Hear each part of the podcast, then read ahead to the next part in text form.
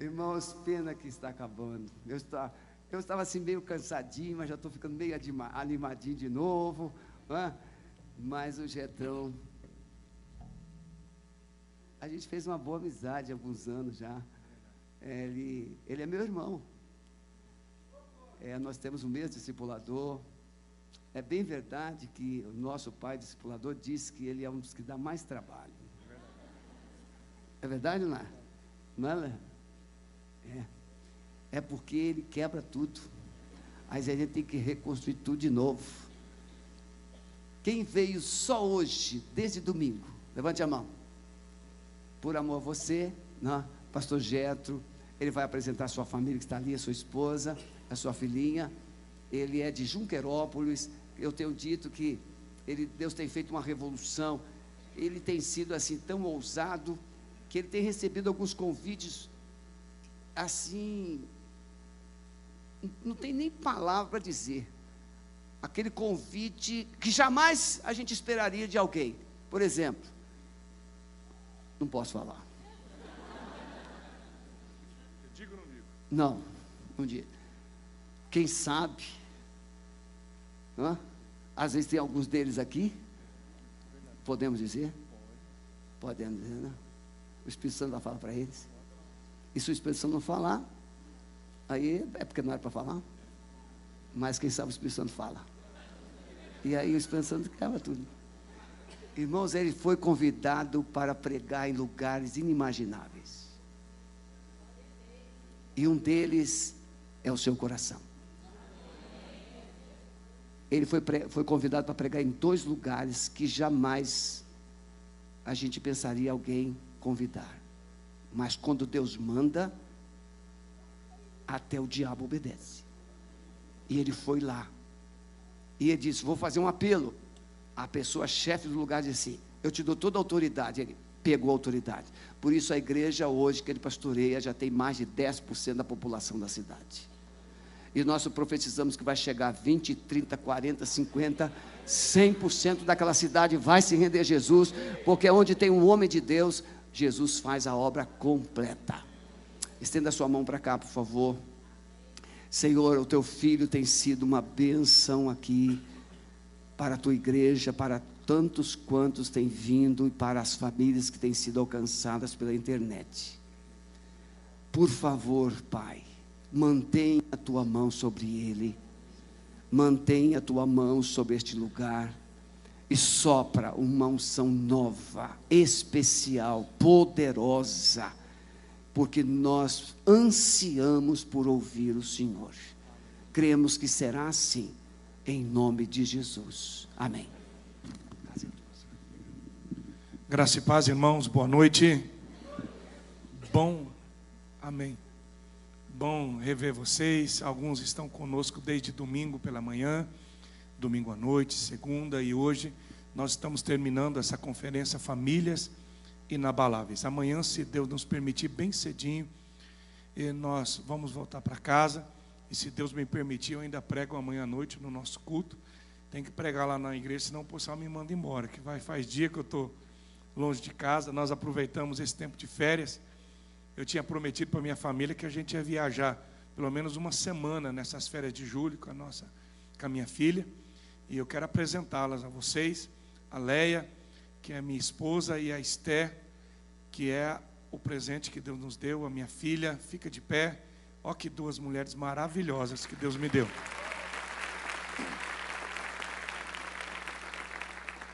E elas, elas cederam esse tempo de férias para a gente estar tá viajando juntos e, na verdade, viajamos e pregamos. Passamos por Jaguariaíva, temos alguns pastores aqui da Igreja Brasil para Cristo, né? O pessoal que veio é, participar conosco aqui, eu agradeço muito essa amizade, esse carinho. E aí depois nós viemos para cá e estamos juntos e vamos retornar e a gente já vai na pegada, porque a, a obra não pode parar. Eu queria agradecer nesse começo, que no final a gente nunca sabe o que vai acontecer. É, é sempre assim. Então eu queria agradecer já nesse começo todo o carinho de vocês. Nós fomos recebidos com tanta honra. A Meg fez um bolo para nós, que bolo maravilhoso, delicioso. E você nem sabia, mas já é o bolo de aniversário da minha esposa, porque agora, no sábado, a minha esposa completa mais um ano de vida e você já presenteou ela agora com, com o bolo, né? Nós celebramos antecipado o aniversário da Lé. Então eu queria agradecer muito todos que nos receberam, que nos abençoaram. Nós saímos daqui deslumbrados com todo o cuidado e zelo dessa igreja e desse ministério. Bom, eu quero encerrar essa noite trabalhando com você uma história muito conhecida, uma história comum. Eu essa tarde eu estava buscando em Deus, clamando em Deus, dizendo: Deus, fala comigo. Eu não quero pregar por pregar. E a gente, que eu já prego há mais de 20 anos, então eu venho aqui e a gente tem um monte de mensagem, tem um monte de tema. E eu disse: Deus, fala comigo. O que, que o Senhor tem? O que, que o Senhor tem para essa noite? E Deus começou a trazer no meu coração uma coisa tão simples. Eu disse: Deus, mas isso aqui é muito simples. Mas eu, eu já desisti de querer impressionar pessoas, irmãos. Eu decidi que o que nós precisamos é apenas falar aquilo que está no coração de Deus. Algum tempo atrás eu estava no meu gabinete e chegou uma senhora bem velhinha, bem velhinha mesmo. E a minha secretária conduziu ela no meu gabinete e ela disse: oh, pastor Jeto, o senhor não me conhece, eu sou a Maria Fulano de Tal, e eu vim aqui, pastor, porque eu estou vindo nessa igreja já há algum tempo, e eu queria falar com o senhor que eu quero fazer parte dessa igreja. Eu falei, puxa vida, irmã Maria, que legal. Mas por que, que a senhora está vindo aqui na nossa igreja? Por que, que a senhora quer fazer parte? Ela disse, ó oh, pastor, eu, eu escutava o senhor pelo rádio. E aí eu entreguei minha vida a Jesus e eu fui para uma outra igreja. E aí eu comecei a vir aqui há, há algum tempo e eu queria falar para o senhor assim: eu não sei ler nem escrever. Então, assim, eu nem eu, eu trago a Bíblia porque eu gosto da Bíblia, mas não sei ler nem escrever. mas eu venho aqui no culto e assim, o senhor prega, e o senhor prega meio assim, analfabeto. Aí eu não sabia se eu ria ou se eu chorava. Porque é muito difícil eu ouvir que você prega assim meio analfabeto. Aí eu olhei para ela e disse assim: Mas como que é assim analfabeto, irmã? Ela disse: É que o senhor prega e até o analfabeto entende. Então eu queria ficar aqui, porque eu volto para casa e eu conto tudo para o meu velho e para minha família, tudo que o senhor fala eu entendo. E aí eu peguei aquilo eu disse assim: Deus, me ajuda porque eu preciso pregar para o analfabeto, mas eu tenho que alcançar também o doutor. Aí eu fiquei tendo uma crise se eu estou pregando muito analfabeto, ou se, se o negócio está bom. Então o que eu queria falar para você é que você vai ouvir hoje uma mensagem muito simples. E eu quero falar e trabalhar com você o tema catadores de gravetos. E eu até pedi para o irmão trazer. E ele trouxe dois gravetos para nós.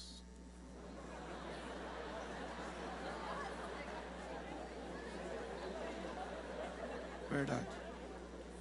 Diga dois gravetos. Ontem duas vacas falou.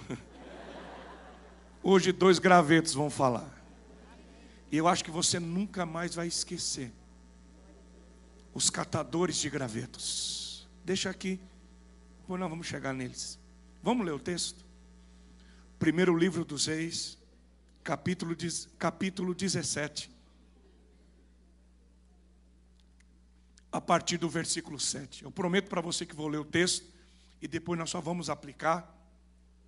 Primeiro livro dos Reis, capítulo 17, a partir do versículo 7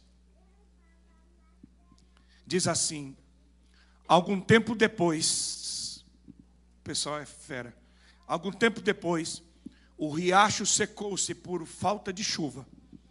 Então a palavra do Senhor veio a Elias: vai imediatamente para a cidade de Sarepta, de Sidom. Não era em Israel, era no território dos Sidônios, divisa com Israel.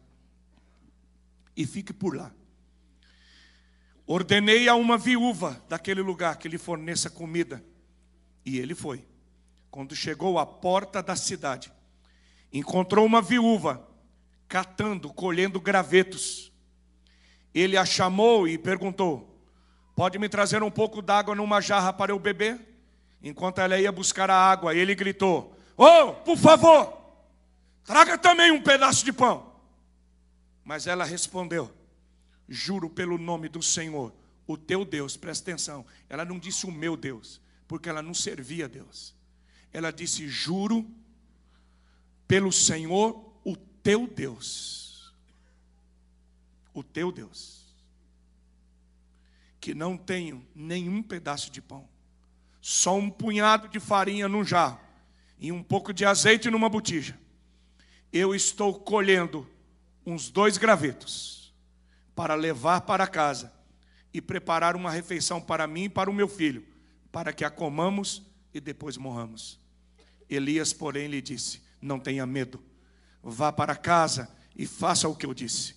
Mas primeiro faça um pequeno bolo, um pão, com o que você tem, e traga para mim. E depois faça algo para você e para o seu filho.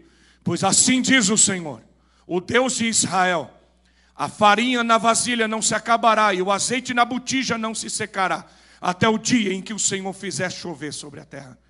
Ela foi e fez conforme Elias lhe dissera. E aconteceu que a comida durou muito tempo para Elias e para a mulher e sua família, pois a farinha na vasilha não se acabou e o azeite na botija não se secou, conforme a palavra do Senhor proferida por Elias. Algum tempo depois, o filho da mulher, dona da casa, ficou doente, foi piorando e finalmente parou de respirar. E a mulher reclamou a Elias: Que foi que eu te fiz, ó homem de Deus? Vieste para lembrar-me do meu passado, do meu pecado e matar o meu filho? Dê-me o seu filho, respondeu Elias. E o apanhou dos braços dela, levou para o quarto de cima onde estava hospedado e o pôs na cama. Então clamou ao Senhor: Ó Senhor, meu Deus, trouxeste também desgraça sobre essa viúva com quem estou hospedado, fazendo morrer o seu filho? Então ele se deitou sobre o menino três vezes e clamou ao Senhor: Ó oh, Senhor meu Deus, faze voltar a vida este menino. O Senhor ouviu o clamor de Elias e a vida voltou ao menino e ele viveu. Então Elias levou o menino para baixo, entregou-o à mãe e disse: Veja, o seu filho está vivo. E a mulher disse a Elias: Agora sei que tu és um homem de Deus e que a palavra do Senhor vinda da tua boca é a verdade. Diga amém. Senhor, abre as escrituras para nós. Leva-nos além da letra. Leva-nos além daquilo que é natural, visível. Senhor, eu quero declarar que essa noite ninguém vai sair daqui sem o toque da tua palavra e do teu Espírito Santo. Enquanto eu ministro a tua palavra, faz sinais e prodígios em nome de Jesus. Amém. Eu queria que você olhasse para esta viúva hoje e atentasse bem para a sua história, para o seu drama, porque ela nos ensina lições preciosas. Não apenas em Israel, mas em toda aquela região havia fome. O riacho, as fontes de água haviam se secado. Não havia mais comida. Não havia mais onde comprar mantimento. As pessoas estavam famintas, os mercados estavam vazios, não apenas em Israel, mas nos países vizinhos havia um tremendo desespero. E essa mulher, ela não era uma israelita, ela era uma sidônia. Ela morava numa cidade chamada Sarepta.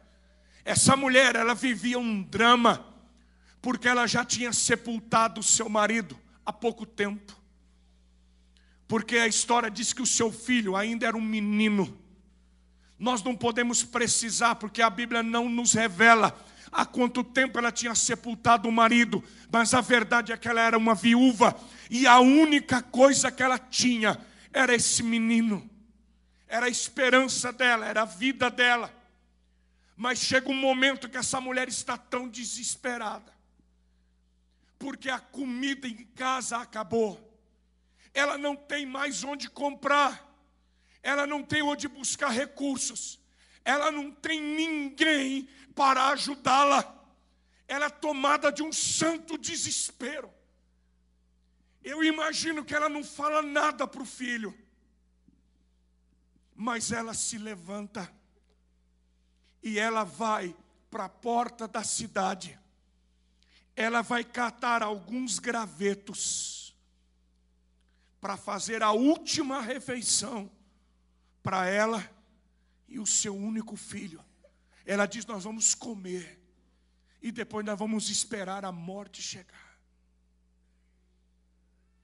Eu queria trabalhar com você hoje o tema catadores de gravetos. Porque eu olho para o drama dessa mulher. Eu olho essa mulher indo catar gravetos. E eu consigo contemplar a história de algumas famílias, de alguns homens e mulheres que entraram aqui essa noite e que se transformaram em catadores de gravetos. Porque catadores de graveto fala de pessoas, fala de famílias que estão vivendo o drama do deserto, da seca, da escassez, famílias que estão vivendo no limite do medo, da ansiedade, que não sabe o que vão fazer no dia seguinte. Sabe quando você se levanta e você sai andando, e você diz: O que, que eu vou fazer da minha vida? Sabe quando você tem vontade de sumir, para não, para não encarar essa situação que acometeu a sua vida e a sua casa? Eu olho para essa mulher que sai de casa e ela não tem uma resposta, ela não tem uma saída humana para o drama que ela está vivendo. Talvez você entrou aqui essa noite e você está catando gravetos. Não há uma resposta para a tua situação. Não há uma saída. Você olha de um lado e para o outro, e a única coisa que você consegue fazer é catar alguns gravetos porque não há expectativa. Catadores de graveto fala de pessoas que perderam a esperança de um dia melhor, que vão vivendo por viver, vendo o azeite e a farinha diminuindo a cada dia. Sabe quando você olha para a tua vida e a situação não melhora, ela definha.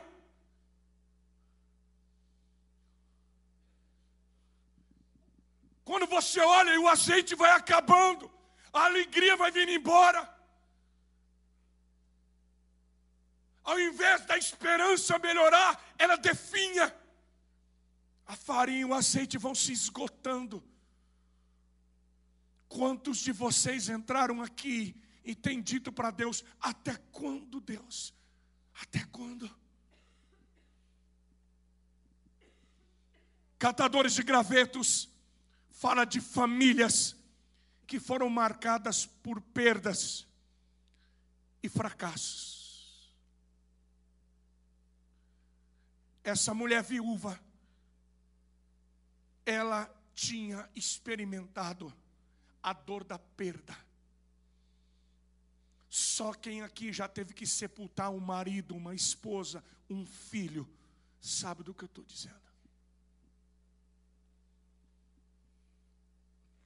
Só quem já enfrentou a tragédia da perda sabe o que essa mulher passou. Nós, pastores, vivemos e acompanhamos muitos dramas desse. Quando as pessoas nos abraçam e dizem assim: Pastor, eu não vou aguentar. Como que eu vou viver sem meu filho? Pastor, como é que eu vou viver sem a minha companheira? Pastor, como é que eu vou sepultá-la hoje? Catadores de graveto fala de pessoas que não conseguiram superar suas perdas.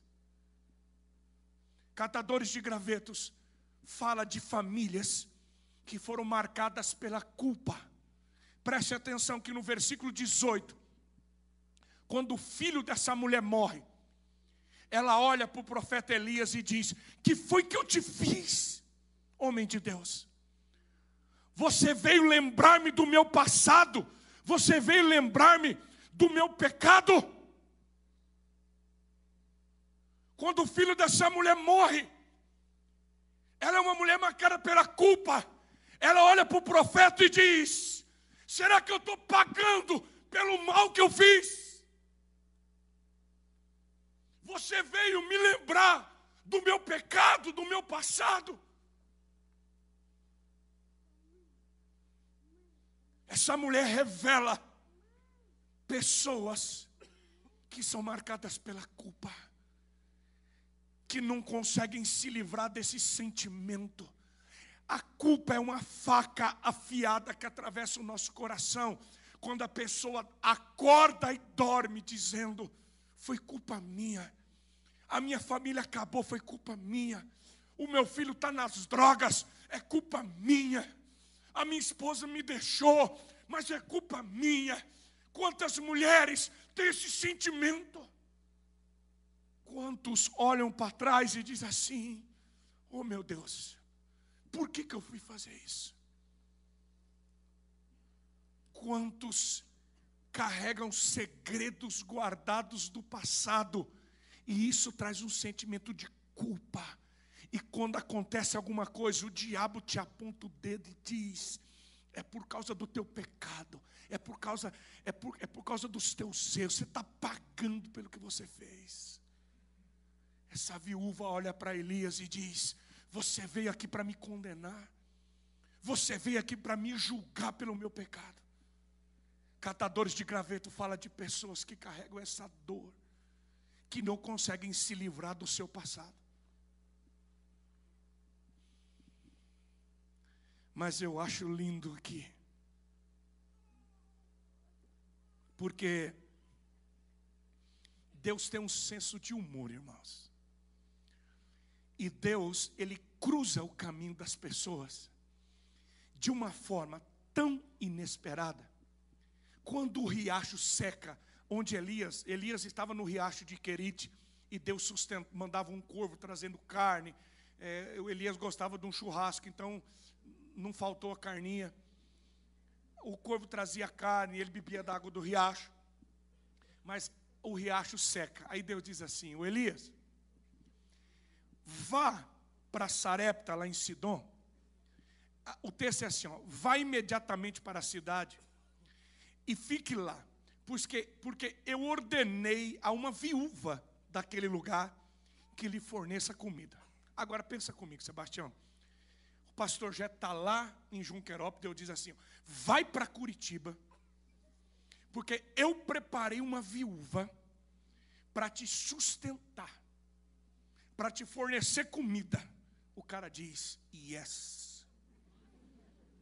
Eu estou lascado aqui nesse deserto, o riacho secou, chega de ser sustentado por corvo. Deus deve ter preparado assim uma viúva aposentada aposentada assim do governo, com baita de uma casa, de um apartamento, eu vou, eu vou para uma suíte. Chega de sofrimento aqui.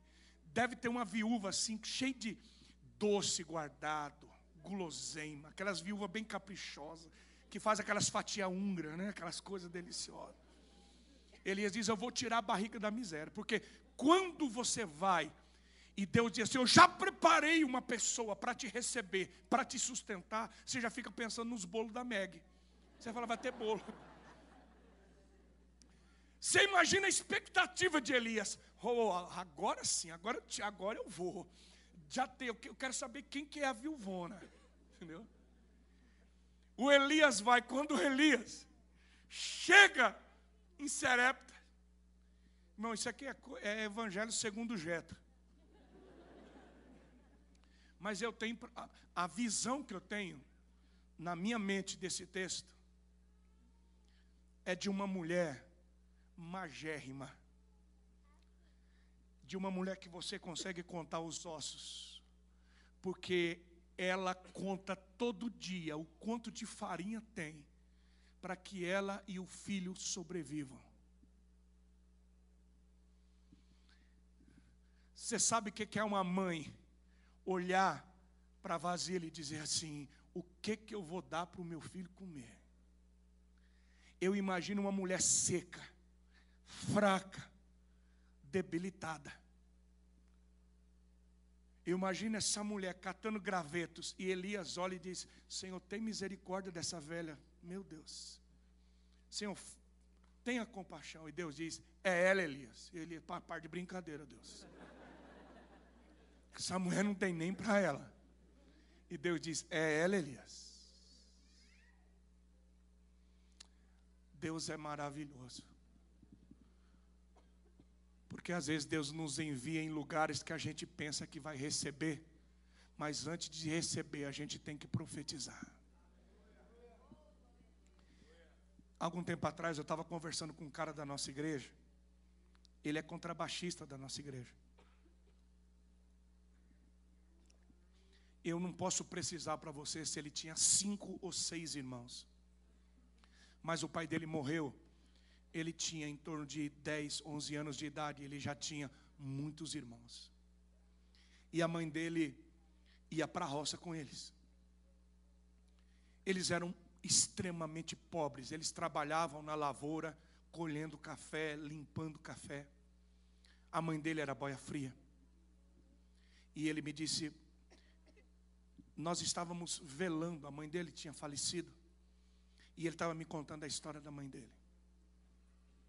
Ele disse, pastor, eu tive, a minha mãe teve muitos filhos, eu era o mais velho, eu e mais dois irmãos, a gente conseguia ir para a roça com a mamãe. E os outros ficavam em casa.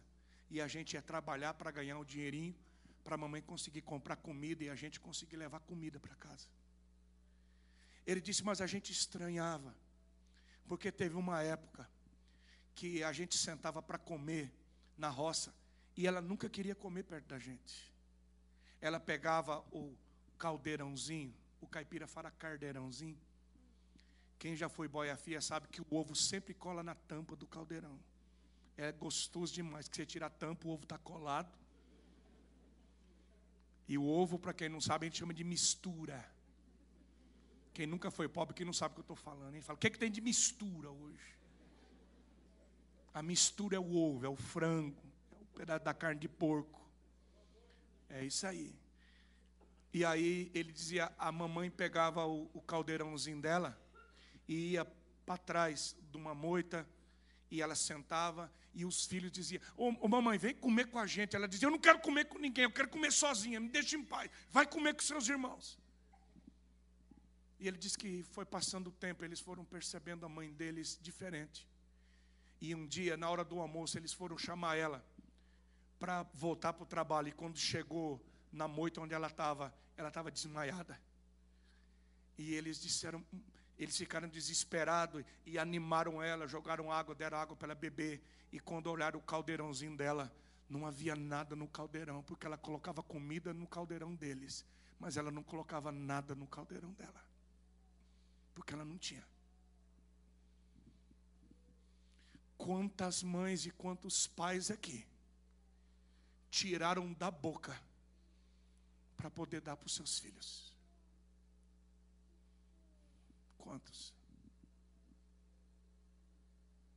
Eu imagino essa mulher magra, seca, porque ela deixa de comer para poder dar vida para o seu filho mas chega uma hora que não tem mais.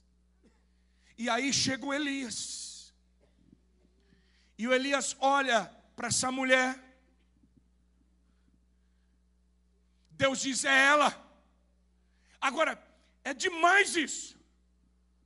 Como é que Deus manda um cara sair de Israel, num tempo de seca, ir para um outro país, e exatamente na hora que essa mulher sai para pegar gravetos. É a hora que Elias está chegando, porque Deus sabe a hora de cruzar o nosso caminho, Deus sabe a hora de cruzar nossa vida, e Ele te trouxe aqui essa noite, porque Ele vai cruzar a tua história.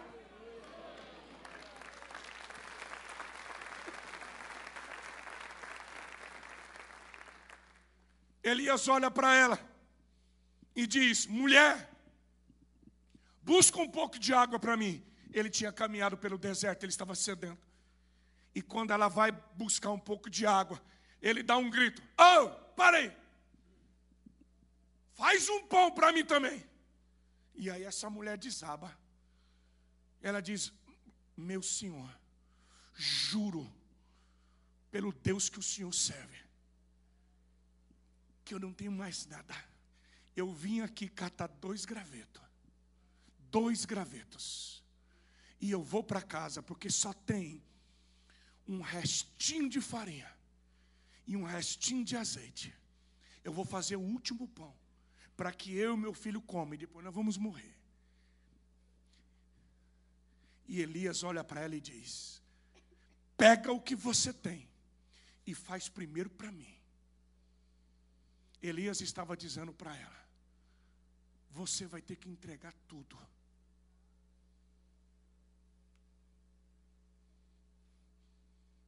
Senhor, mas eu não tenho, é muito pouco o que eu tenho.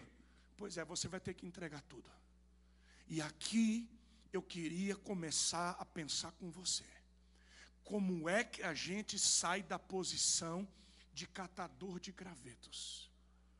Como é que a gente sai dessa posição e começa a mudar de vida?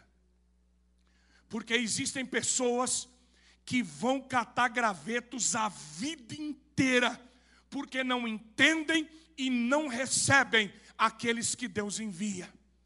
Essa mulher agora é desafiada a exercitar sua fé e crer em Deus, apesar de toda a sua necessidade. Elias diz para ela: faça primeiro para mim, porque assim diz o Senhor: não vai faltar farinha, não vai faltar o azeite, até que Deus manda chuva sobre a terra.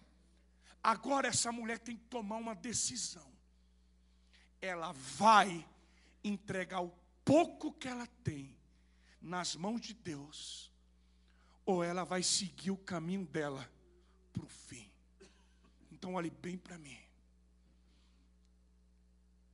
Muitos de nós vive catando gravetos, porque a gente não consegue entregar o pouco que a gente tem na mão daquele que tem poder de multiplicar.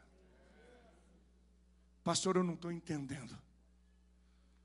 Olha aqui para mim. O que que restou na tua casa?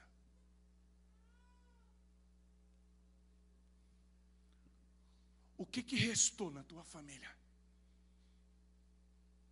O que que restou do teu casamento? Pensa comigo. O que que restou do teu casamento depois do deserto? O que que restou da tua família depois da crise? Talvez você olhe para mim e diga, pastor, depois da seca, depois da luta, depois do deserto, pastor, depois da perda, pastor, depois desse tempo de dificuldade, depois da doença, só sobrou um pouquinho de alegria lá dentro de casa. Pastor, só sobrou um pouquinho de esperança. Pastor, meu casamento assim, está no restinho, está no fundo, está no fundo do jarro. Essa mulher só tinha um restinho de azeite só tinha um fundinho de azeite, só tinha um restinho de farinha na panela. Responda para mim, o que que sobrou na tua casa?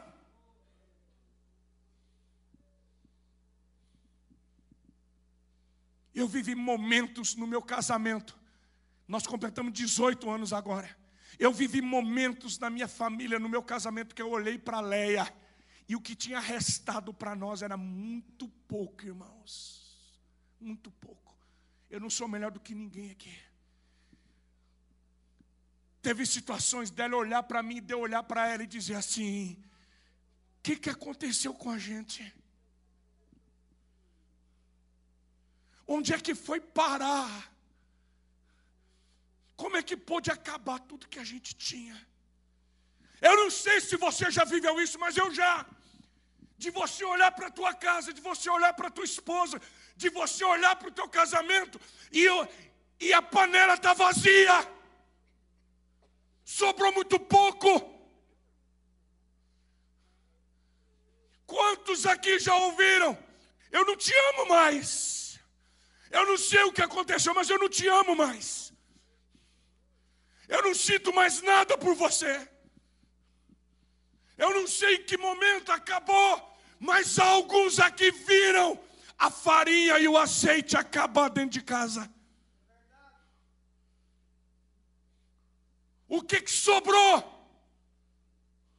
O que, que restou da tua casa? Eu vim aqui para profetizar que o pouco que sobrou, o Deus de Elias é capaz de multiplicar.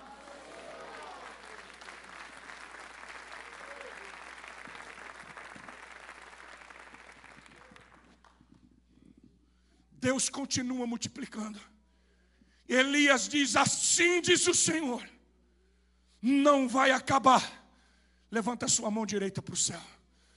Eu profetizo na tua vida, não vai acabar. A farinha não vai acabar, o azeite não vai acabar, a vida não vai acabar, a alegria não vai acabar. Deus vai multiplicar na tua casa, no teu casamento. Deus te trouxe aqui e eu libero uma unção de multiplicação. Quantos recebem? Diga aleluia. Oh, Santo Espírito de Deus.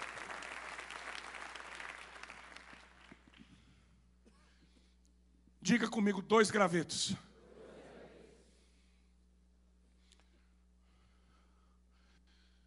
Aqueles dois gravetos. Escuta bem, você não pode esquecer disso. Aqueles dois gravetos poderia significar o final da história eu estou pegando dois gravetos, e eu e meu filho vamos esperar a morte chegar. Nós vamos pegar dois gravetos. Eu vim aqui pegar dois gravetos. E eu e meu filho. Não tem mais esperança para nós. Aqueles dois gravetos, agora, poderiam significar o fim, mas também aqueles dois gravetos poderia significar o começo. Porque se aquela mulher ouvisse a palavra de Deus, se ela levasse o profeta, que significava o próprio Deus, ele era o homem que carregava a unção de Deus. Se aquela mulher levasse o profeta, se aquela mulher obedecesse a palavra, aqueles dois gravetos não seria o fim, mas seria o começo. E eu acho lindo, porque essa mulher, ela leva o profeta para a casa dela. Ela, ela pega tudo que ela tem e ela faz primeiro para Deus. Ela entrega o restinho que ela tem nas mãos de Deus. E a Bíblia diz: a farinha não acabou e o azeite não parou. E quando o filho dela morre, o profeta Elias diz: Deus, ressuscita esse menino.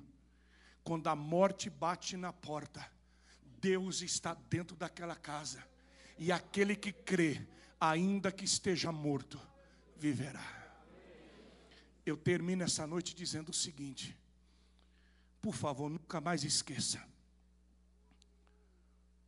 dois gravetos pode significar o fim, mas dois gravetos pode significar o começo. Como, pastor?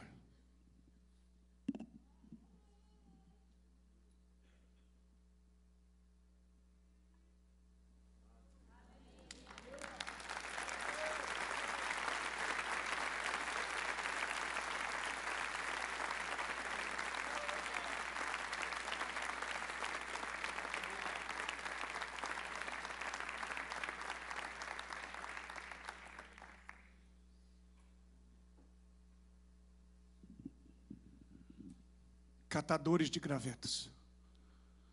Todos nós já passamos por isso. O que que nós vamos fazer com os dois gravetos? O que que os gravetos significam essa noite na tua família, na tua casa e na sua vida? Ficamos em pé em nome de Jesus.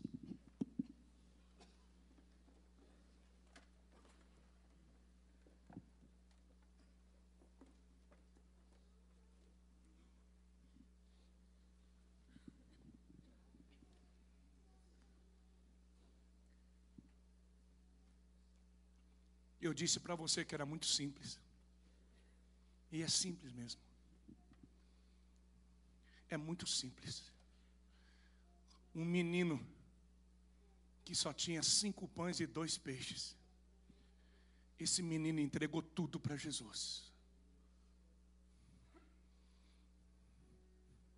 E o pouco que ele entregou para Jesus foi suficiente para mudar a história de uma multidão. Talvez você veja aqui e diz, pastor, o que sobrou para mim foi muito pouco. Eu sei que alguns aqui sofreram perdas e perdas difíceis. Eu me lembro da minha mãe, ela dizia, quando ela vivia um tempo difícil, a minha mãe dizia assim: Ô oh, filho, a mãe está com o coração tão pequenininho, já ouviu essa expressão? Ô oh, filho, a mãe está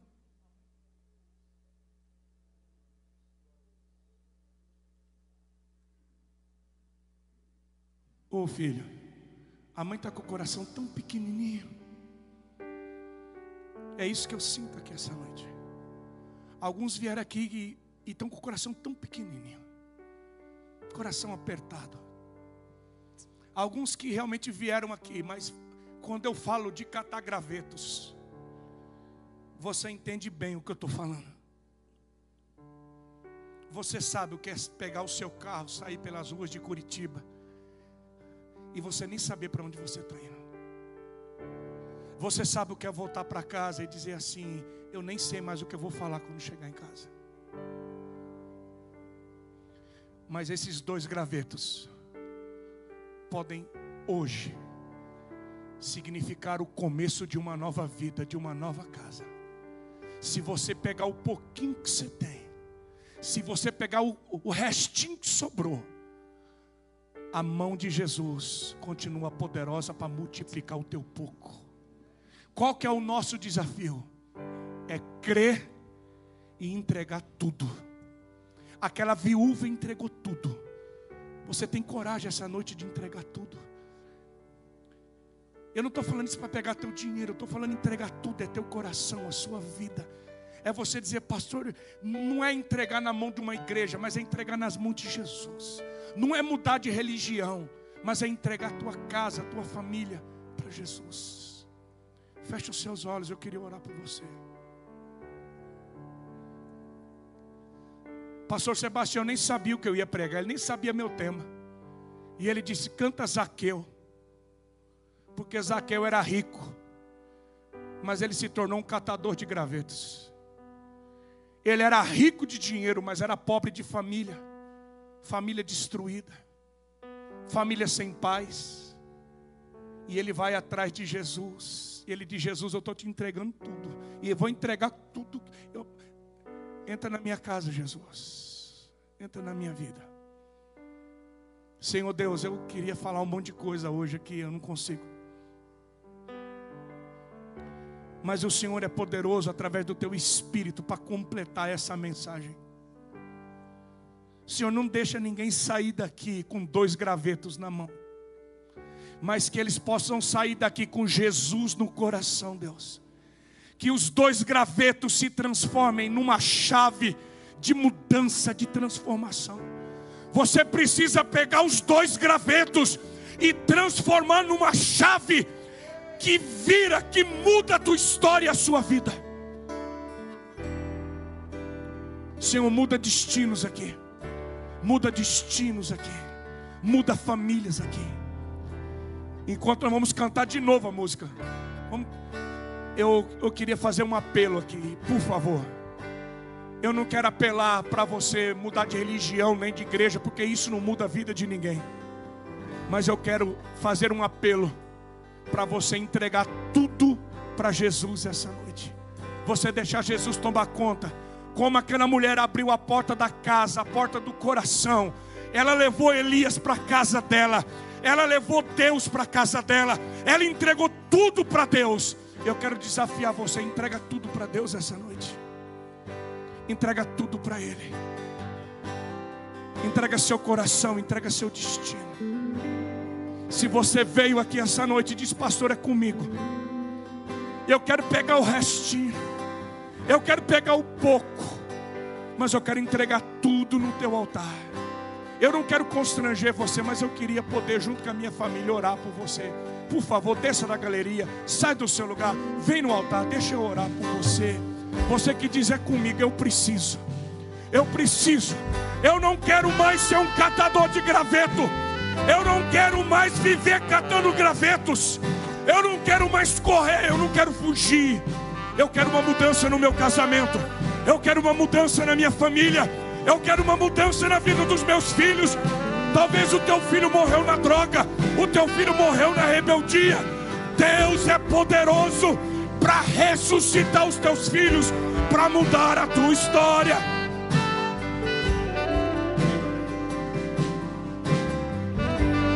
Oh,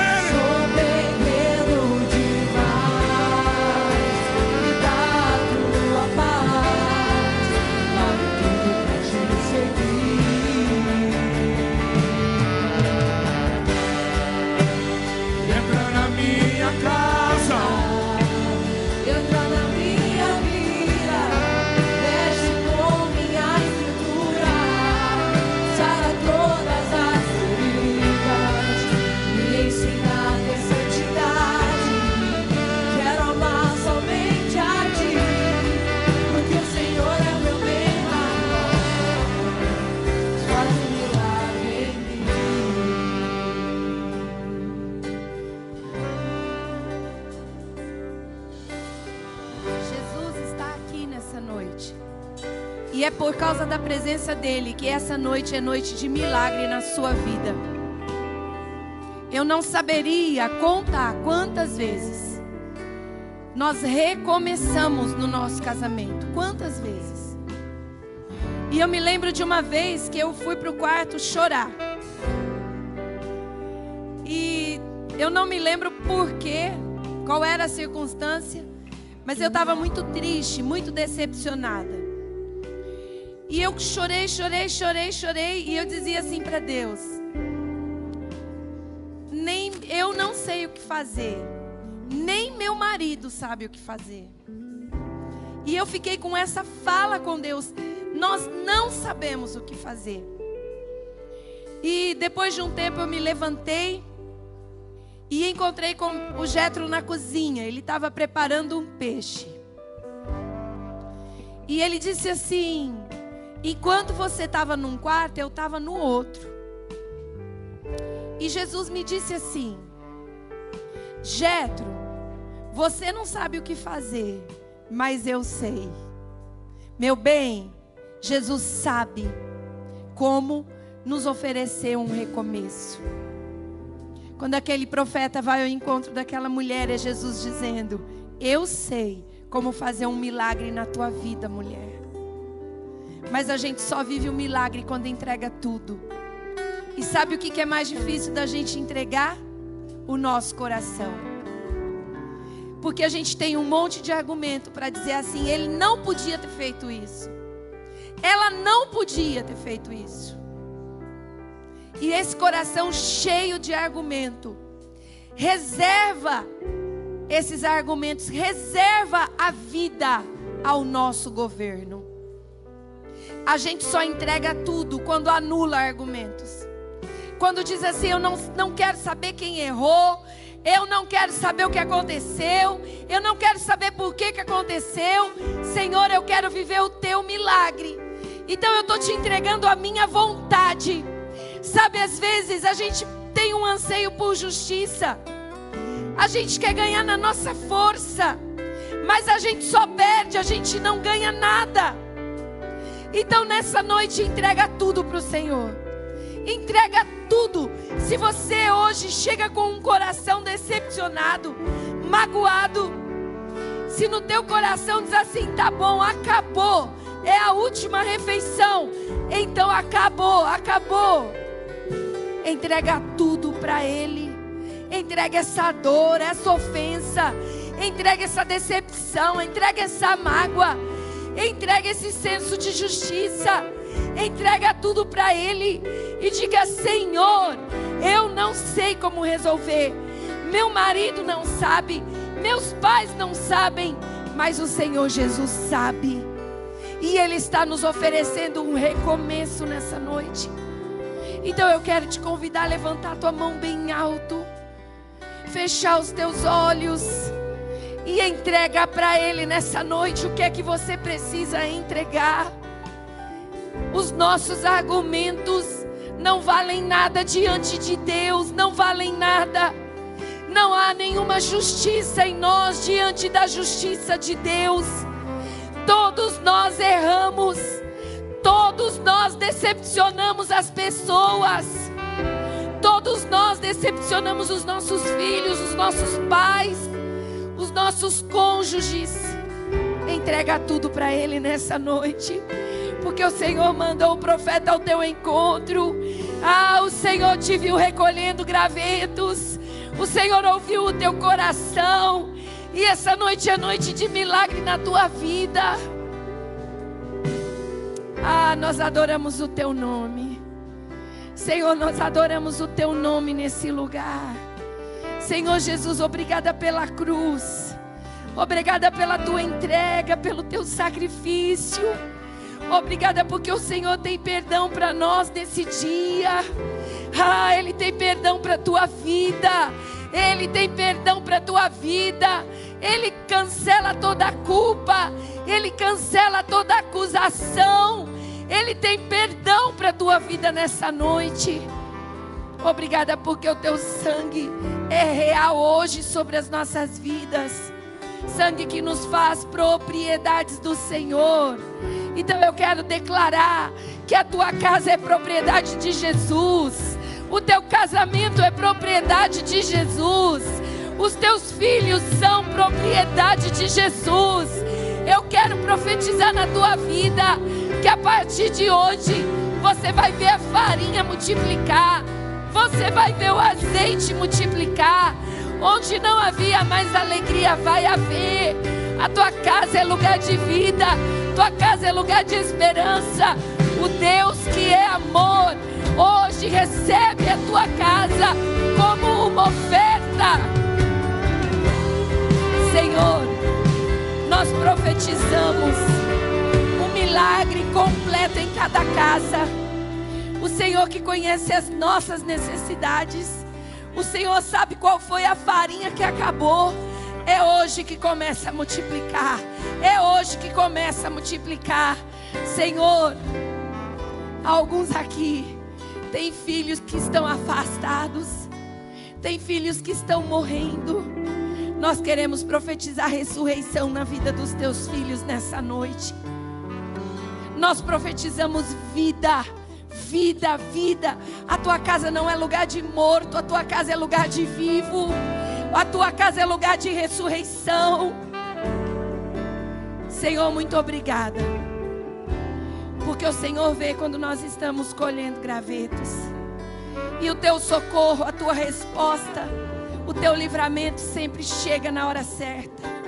E chega hoje na nossa vida. Então nós te agradecemos, nós te adoramos. Senhor, muito obrigada. Em nome de Jesus.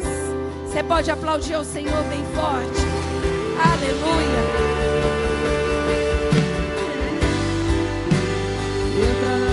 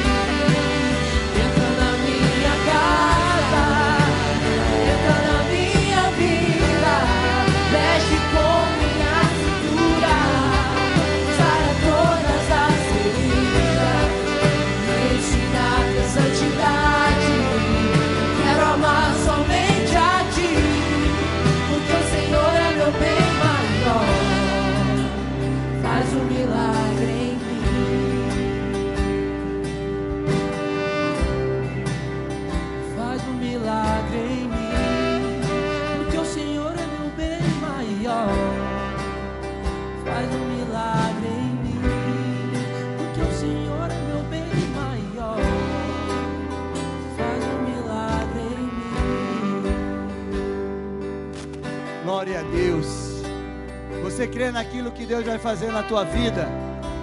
Eu quero profetizar para você que esse congresso ele não acaba aqui.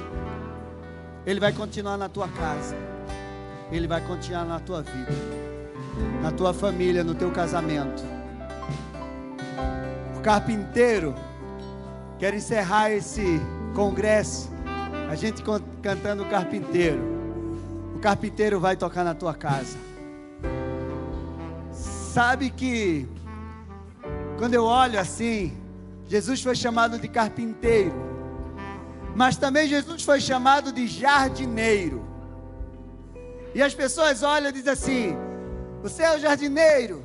Quando Maria olhou para ele e disse assim: Você é o jardineiro. Onde você colocou o corpo do meu Senhor?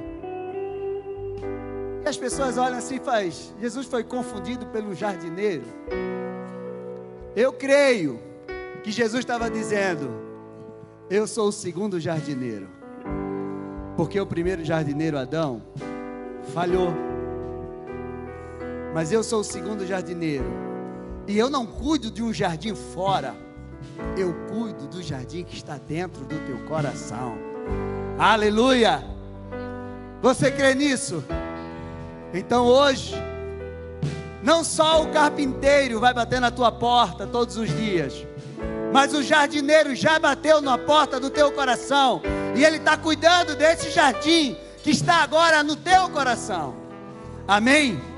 Quero louvar a Deus pela vida de cada um de vocês e eu quero declarar que você vai viver um tempo novo. A tua família vai viver um tempo novo. O teu casamento, os teus filhos, em nome de Jesus, uma unção, uma porção dobrada do Espírito de Deus vai ser derramada sobre a tua vida a cada manhã. E você precisa tomar posse. Você, homem, tome a tua posição de homem, de sacerdote, em nome de Jesus Cristo. Ame a tua esposa, como Cristo amou a igreja. Mulher, você é mulher valorosa, virtuosa, coluna da tua casa. Filhos, vocês são flechas, obedeçam seus pais e eles possam, eles possam te atirar e acertar o alvo em nome de Jesus, como Daniel falou aqui hoje. Amém? Eu quero orar e a gente vai encerrar esse congresso cantando o jardim, o carpinteiro. Já estou com o jardineiro na minha. O carpinteiro vai bater a porta do teu coração. Vamos orar. Pastor, o senhor quer falar?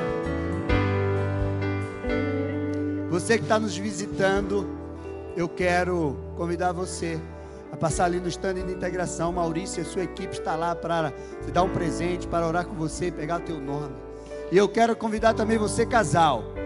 Não deixe de fazer a sua inscrição do retiro de casais que nós vamos ter. Vai ser um tempo maravilhoso de renovo para a tua vida. Passa lá no stand, o Julian e a Michelle estão tá lá. E em nome de Jesus Cristo vai ser uma bênção.